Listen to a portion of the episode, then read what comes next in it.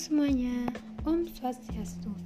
Balik lagi sama saya, Kade Rania Vira Gatri, nomor absen 20 dari kelas 8E Nah, di podcast kali ini saya bakal nyeritain dikit banget tentang unsur buku fiksi dan unsur buku non-fiksi. Buat kalian yang belum tahu, buku fiksi adalah buku yang berasal dari imajinasi atau karangan penulis.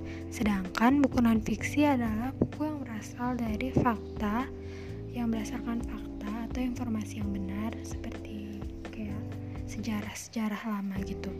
Nah, untuk buku fiksi itu memiliki unsur seperti cover bukunya, rincian subbabnya, judul subbabnya, tokoh dan penokohannya, tema ceritanya, bahasa yang digunakan, dan penyajian alur ceritanya itu ya yang berasal dari karangan gitu.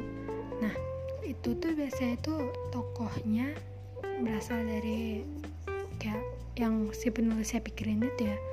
Misalnya kayak tokohnya itu namanya itu uh, Reza gitu. Terus temanya itu tentang kayak fantasi gitu. Bahasanya itu bahasa sehari-hari kayak lo gue gitu. Penyajian alurnya itu juga bisa campuran bisa maju bisa mundur. Ya jadi itu tuh kayak kena-kena penulisnya. Terus ada buku non fiksi nah di unsur buku non fiksi ini untuk uh, rinciannya judulnya isi bukunya cara menyajikannya bahasa yang digunakannya sampai sistematikanya itu ya lebih ke fakta.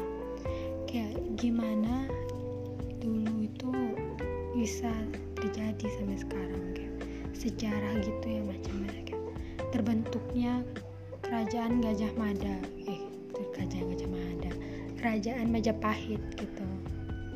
Jadi ya Om. Santi Santi Santi Om. Sekian perasaan saya. Terima kasih